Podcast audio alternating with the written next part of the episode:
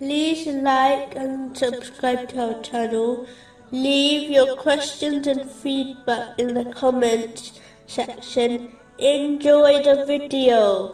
Continuing from the last podcast, which was discussing chapter 30, verse 40. Allah is the one who created you, then provided for you, then will cause you to die, and then will give you life. Specifically, it was discussing the divine name. The provider, a Muslim, should act on this divine name by fulfilling their duty, by providing for their dependents, according to the teachings of Islam. This includes providing them with both physical and spiritual provision through education. A Muslim should also do the same for the needy, according to their capacity, without fearing poverty for themselves.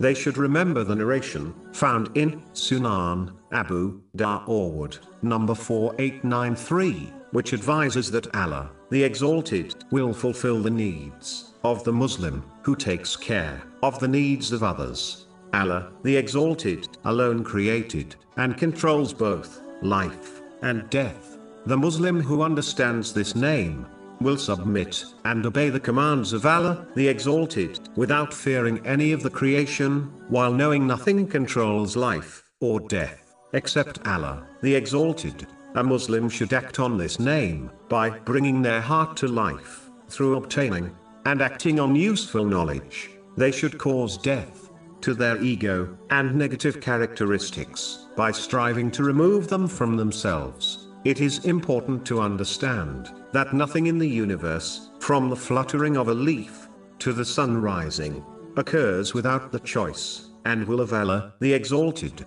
And if the entire creation tried to make something happen, such as harming someone, they would not be able to achieve it if Allah, the Exalted, did not allow it to occur. Similarly, if the entire creation desired to provide someone with benefit, they would not be able to, unless Allah, the Exalted, so willed. This has been advised in a narration found in Jami R. Tirmizi, number 2516. Therefore, a Muslim should remain steadfast in the sincere obedience of Allah, the Exalted, by fulfilling His commands, refraining from His prohibitions, and being patient with destiny, according to the traditions of the Holy Prophet Muhammad, peace and blessings be upon him, as only he alone can provide someone with good, and protect them from harm.